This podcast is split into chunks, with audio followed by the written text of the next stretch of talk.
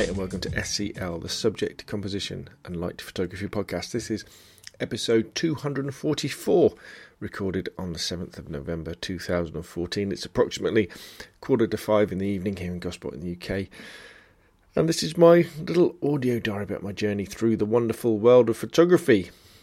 So here we go. This week's episode, what are we going to talk about? Well, I thought I would uh, sneak in a quick Christmas wish list because the holiday season is coming up pretty fast, and now's the time to get your um, hints and tips into your loved ones to say, you know, this is what I, uh, this is what I fancy before they go and buy you something that you didn't really want. Um, a little bit of a discussion: RAW versus JPEG. Uh, recently, have I done the video yet? I've recorded a video about it, but I thought it might be fun to talk about it on the podcast as well um, which is the best file format for when you're uh, recording your stills. And um, we've got a new photo assignment for November, which will be kept in the dark night photography. So, what have I been in, been up to over the last two weeks? Well, I've just been working all the time. I've just worked. I think I've worked 14 days in a row. Yes, been really, really busy. But anyway, so I haven't really done that much in terms of photography, but I've been looking at lots of images uh, looking at the photo books, listening to lots of podcasts. I tell you who I've been listening to recently and watching on YouTube, who I think is pretty good, is a guy called Tony Northrup. Um, and yeah, he's a really nice guy, and he does these great uh, videos on um, on YouTube, and he does these great tests as well. I think he's a he's a little bit too goes into a little bit too much detail, I think, about the differences between sensors and lenses and things. But if you really want to know in real life situations what the difference is between like a 7D Mark II and a 7D or you know different lenses and stuff like that he gives real world opinions about it and backs it up with proper evidence as well which I think is quite um it's quite good. And I've learnt a few things off him as well about how he tests um, I think he's a bit of a pixel peeper but kind of when you watch Tony's videos when he is reviewing things you kind of I don't know I come to the conclusion that with modern DSLRs, if you want to know what is the difference between a Nikon whatever and a Canon and a Sony, you read the only way of telling the difference these days is by pixel peeping because they're all so good. By going into, um, you know, beyond 100%, going into 200% and 400% to see the difference. Um, but I, I, his videos are really enjoyable. He's his Mrs. Chelsea Northrup is really funny as well, and it's great because he's kind of the straight guy you know, with all the te- technical stuff, and she puts all the uh, the funny quips in, and uh, yeah, they're a great team. I really recommend them. So yeah. Anyway, so Christmas wish list. So if you were to say to me, okay, Rob, if you were to put together a letter for Santa Claus, what would you have? Well, I think probably the first thing that I would want for Christmas is, funny enough, something. I guess it's related to photography, but I really want a video constant light setup.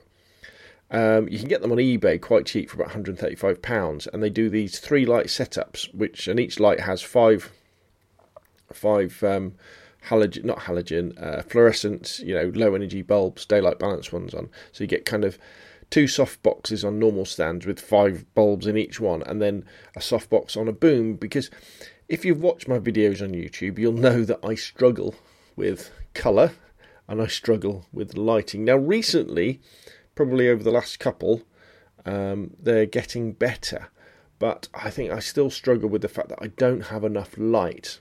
And what that means is uh, I, I don't get the colour quite right, right. And the big thing I've learned about trying to record video is that unless you get the colour really good at point of capture, it's very difficult to get it back in terms of skin tones and things. And I've also done a lot of research on how to make the videos look a little bit better, basically by using a, a three point lighting setup where you have a main light, um, a fill light or a reflector, and then you have um, like a rim light or a hair light as well. And I'm kind of doing that at the moment with the setup for recording the videos, where I have um, I've gone back to using a 500 watt halogen lamp, basically like a work lamp with a white um, umbrella or shoot through umbrella in front of it, and then I have a reflector on the other side of me. And then behind me, I've actually started using two lamps that we have that I never used to have turned on in the videos, but now I turn them on and I tip the shades a little bit, so some of the light from them spills over onto my shoulders and, and the back of my head to give me a little bit of a rim light.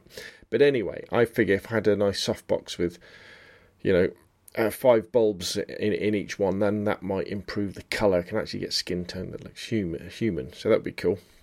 Um, and what else would I wish for for Christmas? Oh, Canon's 10 to 18 super wide lens that um, is out, the EFS one that has got lots of good reviews. I haven't got a super wide, and uh, 10 millimeters on a crop sensor body like my 600 DT3i is incredibly wide. So that would be a, very interesting. Um, they've also got Canon have also got a 24 millimeter pancake lens coming out, an EFS one, which looks very interesting. I think it's it might even be out today. I'm sure I said saw on Amazon it was coming out on the 7th of November. But that would be really good as well because although I love the 40mm pancake and I do most of my videos inside with the 40mm 2.8, it is a bit telephoto for just walking around, and a 24mm pancake lens would be great on an EFS body. Because you know times that by 1.6 and you've got you know 40 millimeters haven't you? 24 to 12 yeah so um, it would be it would be a good walk around lens and it would make my 600 d t3i really small. Um, and it looks like the the list price for those is about 180 pounds so maybe a bit cheaper. When it actually comes to sale um, another kind of 600D T3i related thing would be a battery grip because I haven't got a battery grip for it. Um, you can pick them up for about 30 quid on eBay. Um, not that I really use battery grips, but I like to have one because I think I've discussed this in, in podcasts in the past. It gives your camera a lot longer life if you've got a battery grip because when your um, uh, generic batteries go, sorry, the specific batteries for your camera, it means that you can just use double A's in uh, in battery grip. So that's really good. I think I'd also look at a couple of books. Um, street photography wise, Garry Winogrand is somebody I want to study more and and get to enjoy their photographs. And he's got a book on Amazon called San, about his San Francisco Museum of Modern Art uh, exhibition. It's quite expensive, it's about fifty pounds, but apparently he's got lots of his best photos in. And um, I might go for I, I might go for a different one but we'll we'll have to see. I don't know which is his recommended book to to show most of his back catalogue. Also, a book by Rankin, because the British photographer, um, because I, I enjoy his photograph, photograph, especially his portrait style, very modern, very in your face. Um, and he's got a book called Beautiful. That's only a tenner, um, and it's got lots of his uh, portraits of women in, so that should be pretty cool. What other things might I wish for Christmas? Oh, GoPro Hero. Yes, they're about hundred pounds. Or one of the older three pluses. I don't know, like the silver, which is about two hundred pounds. Not that I do any action sports, um, but I don't know. It would be maybe I'd take up action sports if I had a GoPro. I guess what I I don't know. Maybe I don't want to go. What I really need is a little camera that I can put on a little uh, GorillaPod or something like that. So when I'm out and about recording videos or doing stills, I can wrap it around a tree or something and then just do some recording to camera that way. Thinking about that, it can't really be a GoPro because GoPros don't have screens. I'd really need something with a flip out screen so I can flip the screen towards me, um, so I can like frame myself and make sure everything's everything's straight. At the moment, I use my phone um, and I use the the front facing camera that's the same side of the screen, and that's great but it's a bit difficult to attach it to things. You've got to kind of lean it against um, walls or wrap vines around it and, it, and it can be difficult. But yeah, I guess that would be good. So I don't know. There's some ideas for Christmas. We're pretty pretty skint at the moment, so I won't actually be getting any of those, but they can go on my photography wish list um, for the next year or so. Oh, one thing I wanted to mention as well was, you know, we are running into the end of the year, so it's time to think about rounding off any projects you've uh, planned for this year. You know, we're running out of time. There's only yeah, a couple of months left, and especially here in the UK, the weather's starting to get really bad, so there's less opportunities to go out. I think my photo projects have kind of gone all right this year, kind of gone okay. I've I've taken quite a few f- photos around places like Portsmouth and Gosport um, on the A32. I've really enjoyed exploring some different local areas, like my trips to the historic dockyard, going around the Victory and the Warrior and the Explosion Museum and exploring those areas. And that's going good. Um, I've spent a lot less time this year going through and picking my favourite photographs from the year. I, I, really haven't done any of that at all. I've just uploaded what I think are my the best ones from each shoot, and then I've um, kind of put them up on Flickr. But normally I then go through them again, the ones that are, I've uploaded, and put them into. Uh, I call it Rob's. I think I call it Rob Nunn's slideshow or something, which is kind of my best of best. And then from that, at the end of the year, I go through and pick even few, like a top ten for 2014. So I really need to crack on and start picking some favourites so I can come up with a top ten. I think what I have done this year, I've I've recorded and learnt an awful lot about video. I've at the beginning of the year getting the 600D um, Christmas 2012 it was 12 wasn't it 2013 sorry Christmas 2013 getting the 600D with the video capabilities that that camera had and it kind of spurred me on to record lots of videos for YouTube and I've enjoyed that enormously and I've learned a lot about trying to record better looking videos. I still I still think I'm a long way off, but I enjoy the process of recording them and sharing them. So I think what I'm going to be doing on that front for 2015 will be I'm going to think about redoing the robnunnphoto.com website. I don't think it's changed since 2008, um, but I'm on Squarespace, so it's fairly easy to get another template, it will always be based around, and what I do, I think, is always based around sharing what I learn and what I know, rather than using my website and YouTube presence to get work as a photographer, because that's not what I am. You know, I'm an amateur. I take photos because I enjoy taking photographs. I don't think I'm good enough to be a professional, um, and I don't know if I'd want to be a professional photographer. I don't think I've got the. I don't think I'm brave enough, to be honest, to, to be a professional photographer. But I enjoy taking pictures of things that catch my eye, learning new stuff, and then sharing that with everybody. And I think the the website and YouTube they definitely reflect that. But the, that's definitely the website is very sort of early 2000s still. Um, it's a real blog blog, and, I, and it needs to. Uh, needs to look a little bit more modern, I think. So I'll be looking at that. Maybe also going on some photo walks a little bit further afield. I've got to get up to London and other big cities around here. You know, do Basingstoke, Reading, London. I don't know, Bath, Bristol. You know, just get on the train, get down to these places, and uh, and take some photographs of, of Britain. And I don't know, maybe even going on a day trip over to France. Um, you can get coach trips to things like Paris, really cheap or on the uh, on the train. So that would be fantastic. Um, want to hit some air shows next year as well. I think having that Vulcan flyby earlier on in the year uh, just really turned me on to doing some some of, sort of that type of photography uh, because it's uh, so so exciting. So you know send me an email, go on robnunnphoto.com, put some comments, or in the Flickr group, uh, make some comments about what your how your projects are going and what you're planning maybe for 2015. I think I'm going to I'll do another podcast before the turn of the year in a little bit more detail about what my plans are going to be for 2015. Kind of share that with some maybe give some uh, inspiration to everybody else as well about just planning.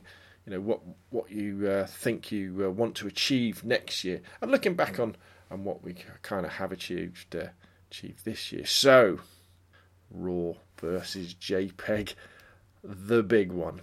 The debate about RAW versus JPEG, the argument between using unblemished data straight from your camera sensor or the compressed, adjusted file from your camera's image sensor. The pros and cons of using the oversized, overhyped, maybe, RAW or the much maligned JPEG.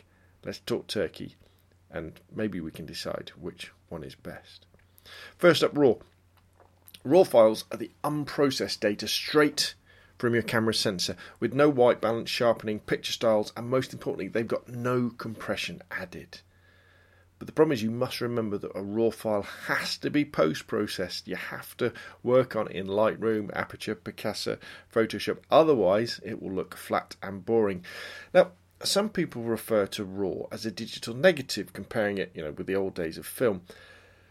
But that isn't strictly true, as film negatives, or well, film itself, whether it be positive or negative film, slide film or print film, they were designed to get different looks. You know, if you bought Kodachrome or a Fujifilm, a Provia or a Sensia, that you would get different um, contrast, different colours, different colour cast, different tones.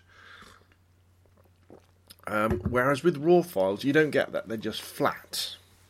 So the, the, the kind of warning about shooting raw is that when you start, you may be disappointed with the look of your photos and wonder why after you've been out shooting and you've been looking at the cameras on the back of the photos on the back of your camera that you know they look great, and then when you get home and you put them put them on your laptop or your computer, you're like, wait a minute, these look these look rubbish. that's because when you take a take a raw photo and your camera saves it, it actually embeds a JPEG into the raw files, which it uses for the preview on the back of your camera, and it apply picture style sharpening, you know, contrast and all that stuff to that. So it's really important that when you get home, you know, you do add the post processing. Now, RAW files are also considerably bigger than JPEGs. Um, they take long to process and they definitely slow your camera down. They fill your buffer up quicker. Um, so, you know, why on earth would you want to use them? I guess, well, in reality, the answer is that the data contained in them can be extraordinary because there's no compression. Um, and uh, there's so much detail in the shadows and highlights that you might not be able to see straight away, but when you use those sliders in Lightroom or Picasa or Photoshop, you'll see all this detail coming out. Say you've taken a sunset shot and there's a, a silhouette or something in the foreground, open up the shadows and you'll see all this detail, um, see all this detail appear. If the photo was really under or ex- overexposed or had a big dynamic range, chances are that if you shoot in RAW, you can recover that detail without too much detriment to the image quality. White balance is another area where RAW really excels. When your camera captures, captures a RAW file, it doesn't try and apply any white balance. So, again, because of the lack of compression in the file format, you can apply any white balance in post processing and it will not affect the quality of the final image. So, that's the argument for RAW. It's pure, uncompressed data from your camera sensor and it gives you the most elbow room for adjustments in post processing. Sure, the files are big and you have to spend time working on, but if you want ultimate quality, then RAW could be for you. Now, JPEG. JPEG's the image format that transformed the world. Almost every image you see on the web is a JPEG. And without JPEGs, we wouldn't have services like Flickr and 500px or photo sharing on Facebook and Twitter. Because what JPEG does is it's an algorithm for making photographs smaller. So when your camera is set to capture images in the JPEG format, it also looks at the settings you've chosen, your white balance, your picture style, sharpening, contrast, etc., and replies those to the photo, then compresses the data that makes the photo to make it smaller and easier to handle.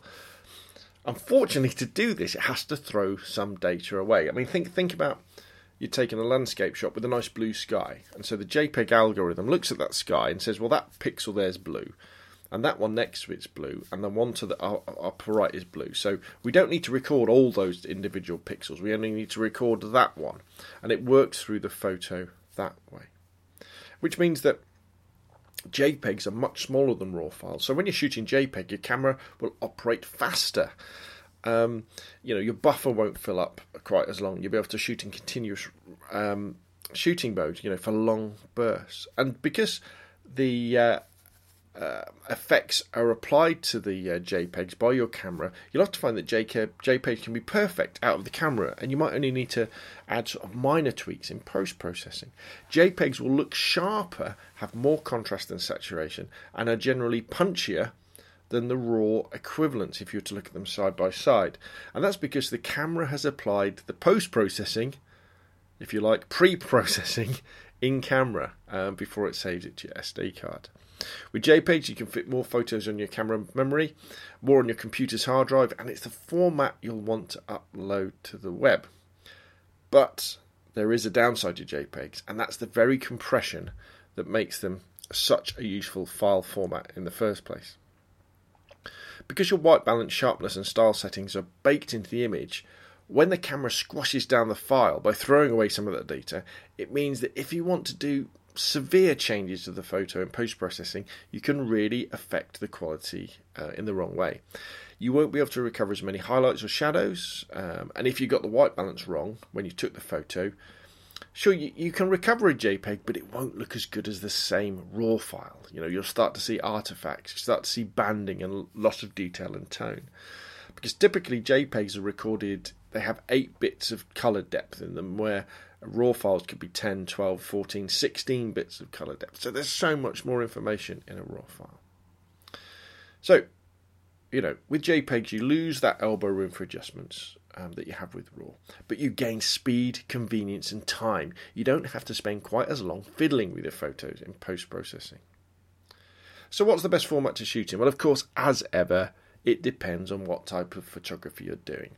And the smart photographer switches between the two depending on the situation yeah, they're in. If you're shooting any type of event where you'll be taking lots of photos in good light, then JPEG is perfect. Say you're a sports event, uh, say a sports event or a family gathering or a wedding, then the speed that JPEG gives you will be a no brainer. However, if you're in a situation where you're not taking that many photos, say you're on a photo walk or you're in a tricky lighting situation, or if quality is of the highest necessity, say you're on a magazine shoot, a commercial shoot, then the power of RAW will be for you. Let's say you're doing a wedding, you're going through the group shots, you shoot JPEG because it's fast and it'll save time in post. But then the light gets tricky. You want to make sure you get all the detail in the bride's dress, so you switch to RAW. Another example could be you're at a family barbecue, so you shoot JPEGs of the kids running around and the people having a good time, but then you change to RAW when you want to do some quality portraits of the old folks for posterity. Um, let's say you're doing some wildlife and there's a bird you know, sitting on a tree half a mile away. So you shoot in RAW to get all that detail because you're going to have to zoom in a long way. But then there's some birds flying around and flying backwards and forwards towards you. You switch to JPEG because you know in JPEG mode your camera will can operate in burst mode for a lot longer than in RAW, so there's more chance of you capturing that special image. I think if you're new to photography, um, well, you're new to DSLRs, then I would say keep shooting JPEGs until you're very happy with post processing and the challenges that post processing brings. Because the disappointment of taking a raw photograph, looking on the back of your camera and going, that looks great, and then looking at it in your computer and going, actually, that doesn't look as good as something I could take with my camera phone, can really put you off. So shoot with JPEG till you're happy with post processing, and then flick to RAW when you see the power and you can appreciate and control the power that RAW gives you. So there you have it. The, in the debate between RAW versus JPEG, there isn't a winner because both file formats complement each other. Full size, high quality JPEGs for speed and convenience, and RAW for ultimate quality. Use the one that works for the photography situation you're in. Okay, new photo assignment. So there was fantastic work went into last month's um, the world in black and white, but now it's time for a new one. And this one is called Kept in the Dark, which is about night photography. So go over to the robnunnphoto.com Flickr group. There's uh, links over on robnunnphoto.com in the show notes for SCL244 and stick your photos in the pool. And I'll, over the next couple of days, I'll fire up a new thread for night photography photos. And if you want to, remember these assignments mirror the uh, Amateur Photographer of the Year competition, so you can always fire one of your photos over to that as well. And that's it for me for this week. Um, thanks for everybody for participating in the Flickr group and putting their photos in the Flickr pool and taking part in the assignments. Thanks for everybody sending me questions. Please, if you've got ideas, suggestions, or feedback, email me scalespeeder at gmail.com. Check, remember to check out techpodcast.com. Uh, the SCL is part of the Tech Podcast Network. Um, but most of all, I'd like to thank you for downloading and listening to the podcast. My name's Rob from robnunnphoto.com, and hopefully, pretty soon, I'll see you on Flickr.